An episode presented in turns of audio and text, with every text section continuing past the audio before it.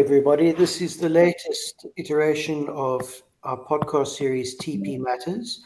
My name is Michael Butler. I'm a partner with PwC specializing in transfer pricing.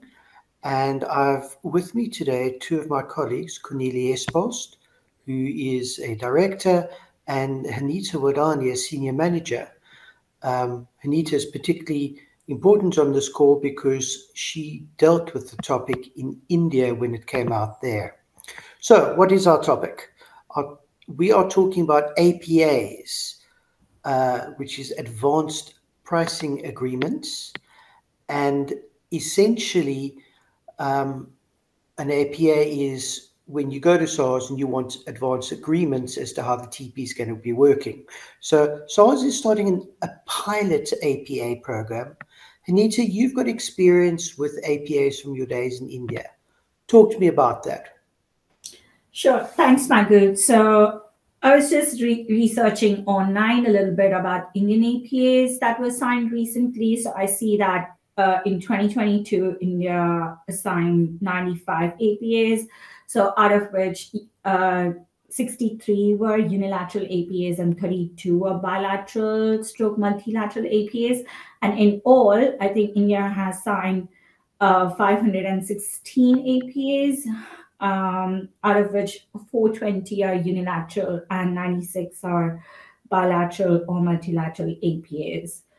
Um, with my experience on working on APAs, what I understand is, is it's arrangement between the taxpayer and the tax authorities uh, covering international transactions or potentially affected transactions for the South African taxpayer context uh, with a view to solve potential tax disputes in a cooperative manner.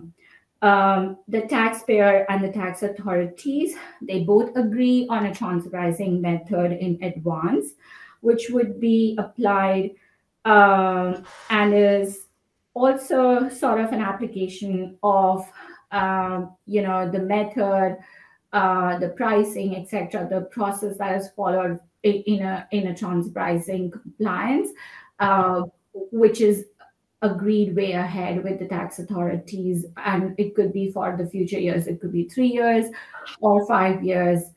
Um, and in my analysis, uh, uh, therefore, an APA is basically, um, you know, it's it's a pre-transaction kind of process rather than doing like a post-mortem, um, and it, it, it suddenly, you know, gives a lot of benefits to the taxpayer and the tax authorities to work in a cooperative environment. Excellent. So it's essentially that you're going to revenue and you're saying, we propose to enter into these transactions. This is how we want to do the transfer pricing on it. SARS, do you agree? And if if you're only going to SARS and only they doing it, that would be a multi a unilateral APA. SARS has been talking about doing bilaterals rather than unilateral. So SARS would then talk to the other revenue, and before you even started all your transactions, You'd have given them the recipe of how you're going to do it from a TP perspective. The two revenues give it their blessing, and it takes all the uncertainty off off the table. Fantastic. Um, so I can see why taxpayers want that because it gives them certainty. Yeah, it's interesting. Years ago, the whole thing about tax planning was to reduce the amount of tax. The last few years, yeah, in line with BEPS and you know, the, the crackdown on tax havens, and certainly with Pillar 2 coming in and that, you, are seeing much more focus on compliance. So you're not actually saving tax necessarily, you're just paying the right amount in the right jurisdiction and you, are getting all your compliance correct. So that's that's quite useful. An APA process really helps you there. Um, okay, so we spoke a little bit about uh, SARS draft legislation appears to be limited to bilateral, but we understand from discussions with SARS that no, they think that it also goes wider to multilateral. What does that mean, Anita? can you talk to me about the different types of APAs? How does it work? Yeah, so there are essentially three types of APAs. The first one is the unilateral APA, where uh, the taxpayer of that country agrees with the tax, uh, tax authority of the same country uh, on the pricing of the transaction and the taxes that needs to be paid uh, for the transaction. Um, but just to make it a little bit more complex, and on the basis that transfer pricing is is a two-way uh, street. You know, you, you're doing transactions with group entities, um, and the group entity is also paying taxes in their respective countries. So there is a there's another level which covers bilateral APAs and multilateral APAs, which is either involving one, uh, two, uh, uh, two countries, and two in multilateral APAs you will have two or more countries. So uh, it, it's basically it, a bilateral APA allows you to agree the tax upfront with the other other tax authorities as well, which is uh, which is more beneficial than a unilateral APA, I guess. And um, I think Cornelia will talk a little bit more about that. Mm. So, Cornelia, SARS doesn't appear keen on unilateral APAs, which is the simplest. So, I go to SARS and say, SARS, I'm selling widgets to another country. Um, I'm selling them at a cost plus 5%, for example. Are you happy with this? And SARS says yes or no, it should be 4, yeah, 6%.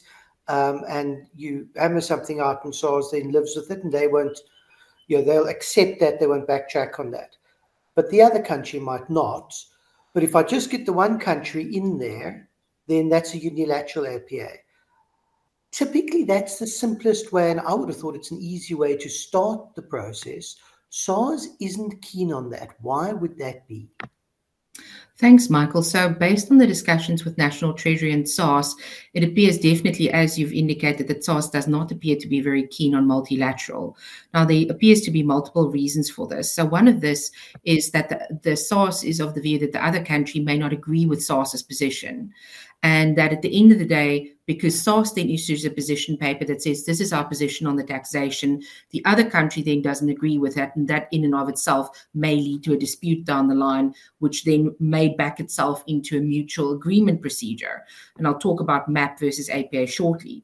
The other part is obviously in your TP documentation requirements, there's also a requirement to submit copies of any unilateral APAs. So that means that other people could potentially see what is the unilateral APA that's been given in South Africa. Now, coming back to maps and APAs and disputes. So APA is an upfront agreeing of how the transaction should be treated from a transfer pricing perspective, where a map is something different. In terms of a map, you already have the transaction, there's a dispute that arises, and then you enter into the mutual agreement process to essentially obtain relief from double taxation. So the one's very much down the line. But as I say, SARS is worried that if they unilaterally agree something upfront, the other party will not agree with it. That's going to lead to a dispute that is going to lead into a, into a map. Now, coming back to unilateral and South Africa, and also quite interesting is the stats that Anita gave in front. As you would see from her stats, um, the majority of the APAs in India are actually unilateral APAs. Now, a further point on this is that the, the, the legislation that's out there at the moment does appear to envisage doing this with treaty partners. But what about other countries, especially, for example, some of the countries in Africa where there is no double tax agreement or where that country does not have an APA program? Then at least having a unilateral APA in place does at least give you some level of certainty. Because at the end of the day, one of the main points about an APA is all around certainty. Now, another reason that SARS, I suspect, might be hesitant about unilateral is they're obviously finding their feet with this whole um, process. And perhaps initially they would prefer the bilateral, let's call it training wheels of having the other authority and perhaps thinking about a more advanced authority like the US or the UK involved to essentially almost help with that process and sort of uplift SARS in the process so they also get experience with it. But I think from a taxpayer perspective, it would have been very helpful if unilateral APAs was definitely an option available to them. Yeah, particularly when you are dealing with, say, tax havens, which SARS always views with suspicion. So you know they're going to look at that transaction. The tax haven may not have transfer pricing at all. So you just wouldn't need to only get the one side right. But I do take the point that SARS wants to uplift their skills and they can leverage off the experience of the the other revenues with that. So that does make sense. Um, my understanding the, is that SARS has got quite limited uh, capacity. So there aren't that many people at SARS who can do this because this is quite specialized, difficult work, and it will take quite a lot of time to do APAs. So, I mean, thanks very much, SARS, for, for, for bringing this in. I think it'll be fantastic. Uh, I do think they, and SARS acknowledges they're going to struggle with capacity in in house. So, given that there are significant benefits from an APA program, when is SARS planning on introducing this pilot program? And do we have any details yet as who would be able to participate? Cornelia, I don't know if you know any detail about that. Thanks, Michael. So at this stage, the pilot program will only start on a date to be determined by the minister by notice in the government gazette.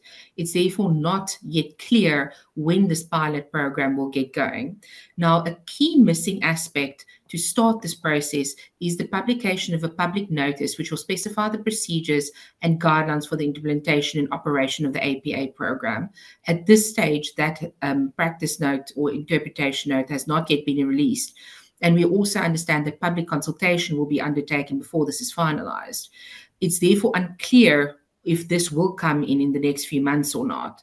I think the important point to take out of this is that A, it is definitely on SARS's radar, and we understand that the commissioner is keen to get this going, is that there is something like this on the radar and it is important for taxpayers to already become part of this process now to provide input into drafting this practice now to ensure that SARS takes taxpayer feedback into account based on their experience of APA programs in other jurisdictions. So the message therefore for our audience out there is be part of the process to get a system in place which practically works for you as the taxpayers. Um, due to the limited capacity of SARS, which we have alluded to, it is quite likely that they will limit the access to the program to taxpayers with material complex transactions. And they may also limit the number of applications. So, if you have a large complex material transaction, I think it will be very important to get involved as soon as possible so that you're into the door sooner rather than later, especially as we understand that they may only serve taxpayers on a first come, first serve basis based on the feedback sessions that we've been attending. Okay, so that's useful to know. So when the thing starts, and you probably should start getting your ducks in a row beforehand. If you are a group that would like to do APAs and you think you're going to qualify, you know, sort of talk to us beforehand because you want to be able to pull the trigger fairly quickly when it does start because there's going to be limited capacity uh, from SARS and they may do first come, first serve. When we did, had discussions with them, they weren't sure exactly how they're going to do it, but that seemed to be the the tenet of the of the discussions. Right. Um, you mentioned large and complex transactions, Cornelia. Hanita, do we have any guidance on what this would be What does that mean? Everything's complex in TP. exactly, Michael. So there's no guidance on it yet um, in the draft legislation as to what is a large or a complex transaction. And I think this will be clarified in, in the practice note or the public, uh, public notice, or whichever is, is, is issued by SARS uh, on APAs. Uh, but in my experience, large and complex transactions would be something in, involving um, complex um, intangibles within the group because it is essentially important to uh, test it from both sides uh, what such intangibles that are involved in the transactions, like you know, also in a residual profit uh, split method where you need to te- test uh, the routine returns or and the residual returns, which is basically uh, depending upon the intangibles within the group. Yeah. Okay. So so whatever yeah whatever they decide to accept or not, my understanding is this is a big deal. This is a big change or a big step forward in the South African TP landscape. Anita, given your your experience in India, would you say that's a fair fair assumption that this is it's not just a minor thing, this is actually something big and important? Um, yes, it is a, really important for taxpayers to have this kind of certainty and also, you know, uh, having a reduction in the documentation process or uh, minimizing or mitigating the risk of audits and what could be the outcome of the audits. This is actually a really large step in terms of South African tax legislation, and I'm really excited for this. Mm, and that's yeah, what's interesting here, and one of the reasons why it's important to get this right up front is if you've got TP adjustments, not only do they say no, you're paying too much for for goods. Not only do they reduce the expense in South Africa, so uh, you know, the, the outbound money is becomes less from a TP point of view. But any TP adjustment, unlike most places in the world, there's a secondary adjustment. So it's a deemed dividend and there's withholding tax, and SARS says, you know, that is 20%. So if you get it wrong, it's not so much a question later on, oh, you can just fix it up and you're back to where you were. But there is this deemed dividend withholding tax, that's leaving out interest and penalties as well. So the cost of getting it wrong is big. And it's not that easy to get it right because you've got another revenue on the other side saying, hey, I also want more money. So finding that balance between them is tricky. And if you get it wrong, it costs you. So that's what's useful about the APA program. It's enabling you to get it right first time. Yeah. Um, and Michael, on that, also obviously the APA is issued for a certain period of time. And to your earlier point about adjustments, as we know, SARS doesn't always just go in and just look at one year, they look at multiple years, which means the addition of various years into a, an assessment often can become quite large. So having this certainty upfront for a number of years, I think, is incredibly beneficial to taxpayers because it definitely limits your exposure and gives you that key thing in tax that you want, which is certainty, which is a really, really important component of managing your tax compliance uh, affairs. And one of the uncertainties in that legislation was SARS seemed to say that yes, it's prospective, but they also seem to say that there was a an element of retrospectivity about it. So you can go in, and it takes a while to do your you go through the APA, and they could say that yes, this ruling can go back two years because you haven't done your tax returns yet or, or whatever. Um, and it would also go forward. That when we questioned SARS, um, that wasn't terribly clear how that's going to work and they're going to come back with with further clarity on it. So this this is the whole thing's a bit of a moving target. SARS is trying to you know smooth a bit here, angle it a bit there, and get it get it working. But it's it's all going in, in the direction of of something happening, which is fantastic. So SARS discussed this draft yeah, proposed process in the legislation talk to us a little bit about and just give a flavor. Yeah, don't kill us with detail, but what will the process entail? Obviously, SARS is still working on the legislation. My yeah. perhaps cynical observation was that some of their timelines appear to be rather optimistic. Hmm. In real life, things are don't go so quickly. But talk to me. Yeah. So, Michael, the way I see in the legislation, the draft legislation, it, it is uh, somewhat aligned to international practices. Like, you know, we all have uh, pre-consultation meetings and then there's an application process there's a negotiation that goes on there's a position paper that both bodies agree to and you know then there's an outcome of the apa basically you need to sign um, the apa and agree to the terms and conditions and then obviously there's also uh, monitoring of the APA audit, etc.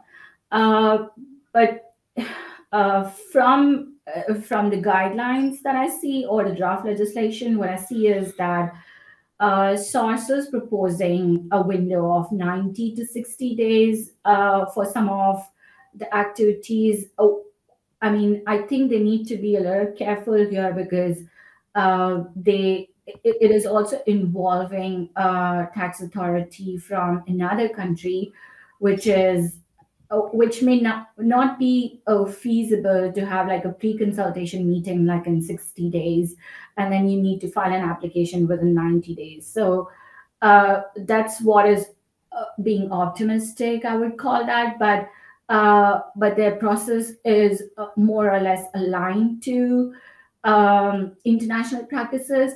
And i guess you know this is a pilot project so once they have like hands-on experience on how much time does it take to actually go through this process they might you know alter the timelines in the near future. Uh, As a i'm being i'm being optimistic about that i guess.